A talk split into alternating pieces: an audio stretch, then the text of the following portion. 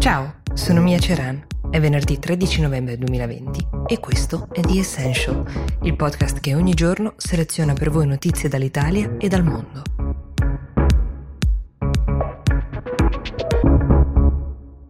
Iniziamo parlando degli effetti del DPCM sulle persone, per dirla così, in particolare su quanto si muovano le persone da quando la cartina del nostro paese si è colorata di giallo, arancione e rosso. C'è chi denuncia code alle ore di punta come se nulla fosse sulle strade di, della maggior parte delle città, chi invece racconta eh, di eh, città molto svuotate come Milano, ad esempio, capoluogo di una regione rossa, ma quali sono i dati, i numeri? Il Post ha studiato i dati di Google Mobility per paragonare il traffico dallo scorso gennaio 2020 ad oggi e ha intanto rilevato un meno 25% di spostamenti tra i luoghi di lavoro nell'ultimo periodo, meno 46% per gli spostamenti verso le metro, le stazioni di autobus, di treni, di aeroporti e porti,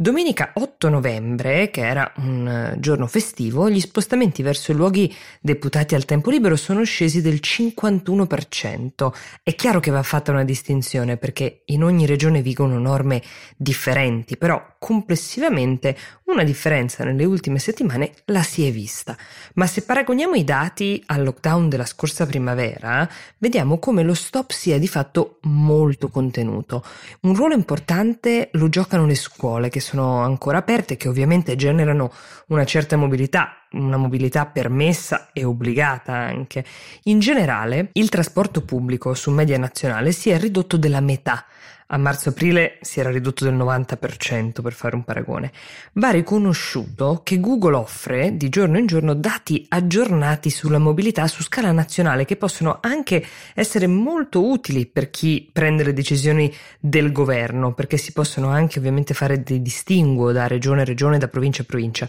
anche per implementare delle strategie che possano gestire ad esempio le ore di maggior traffico sui mezzi pubblici, eh, potenziando che so, il numero delle corse negli orari di affluenza, limitandolo negli orari più scarichi, ad esempio, anche perché scaglionare gli ingressi nelle scuole, come qualcuno aveva proposto per evitare gli assembramenti al mattino e una maggiore concentrazione sui mezzi pubblici, diventa molto complicato per i genitori che lavorano sia sul posto di lavoro ma anche quelli che lavorano da casa, perché gli orari orari eh, in cui bisogna essere reperibili e attivi non sono cambiati neanche per chi fa lo smart working. Persino il microbiologo Crisanti dell'Università di Padova sul Corriere ha parlato di questi dati di Google così accurati che permetterebbero eh, di implementare strategie e potrebbero anche essere usati per individuare potenziali cluster di contagio e tracciarli, cioè delle persone che si sono spostate in un tragitto comune eh, in un orario molto affollato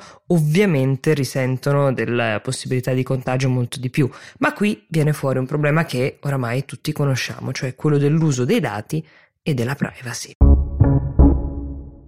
Restiamo in tema di mobilità, forse siete tra coloro che sfrecciano per le città su uno di quei monopattini elettrici a noleggio, o forse siete tra coloro che si domandano come sia possibile che vadano così veloci uh, mentre vedete gli altri sfrecciare, o ancora siete tra quelli che guardano con aria stupita la giungla di monopattini parcheggiati a casaccio per le strade e sui marciapiedi. A qualsiasi categoria apparteniate, potrà essere di vostro interesse il fatto che Milano, che è una delle città in cui il fenomeno è esploso mh, per prima, prime, il comune ha deciso di dare una regolata al tutto. Quindi revoca dell'autorizzazione a tre società di noleggio cartellini rossi per altri operatori che intanto dovranno far sparire dalle strade in pochi giorni 2000 mezzi. Uh, state tranquilli, ne restano 3750 per chi di voi abita a Milano, sempre che siate tra i pochi autorizzati a spostarvi con una valida ragione in questi giorni, ovviamente. Nuovo limite di velocità a 25 km h ma 6 km h nelle aree pedonali e obbligo di casco per i minori. Per quanto riguarda il parcheggio selvaggio, alcune di queste società di noleggio avevano creato creato un sistema che obbligava chi utilizzava il mezzo a mandare una foto che mostrasse il monopattino ben parcheggiato per poter chiudere il noleggio, ma apparentemente c'erano troppi pochi operatori addetti alla verifica, quindi non stava funzionando. Sia chiaro, il comune di Milano su una mobilità elettrica è sempre stato non solo di sostegno, ma anche un grande promotore. Noi vi citiamo questa notizia che pure riguarda Milano perché è chiaro che farà scuola anche per tutte le altre città, perché è giusto che effettivamente questo tipo di traffico sia regolato, soprattutto per evitare incidenti. The Essential per oggi si ferma qui, noi vi diamo appuntamento a domani perché The Essential c'è anche il sabato mattina. Buona giornata!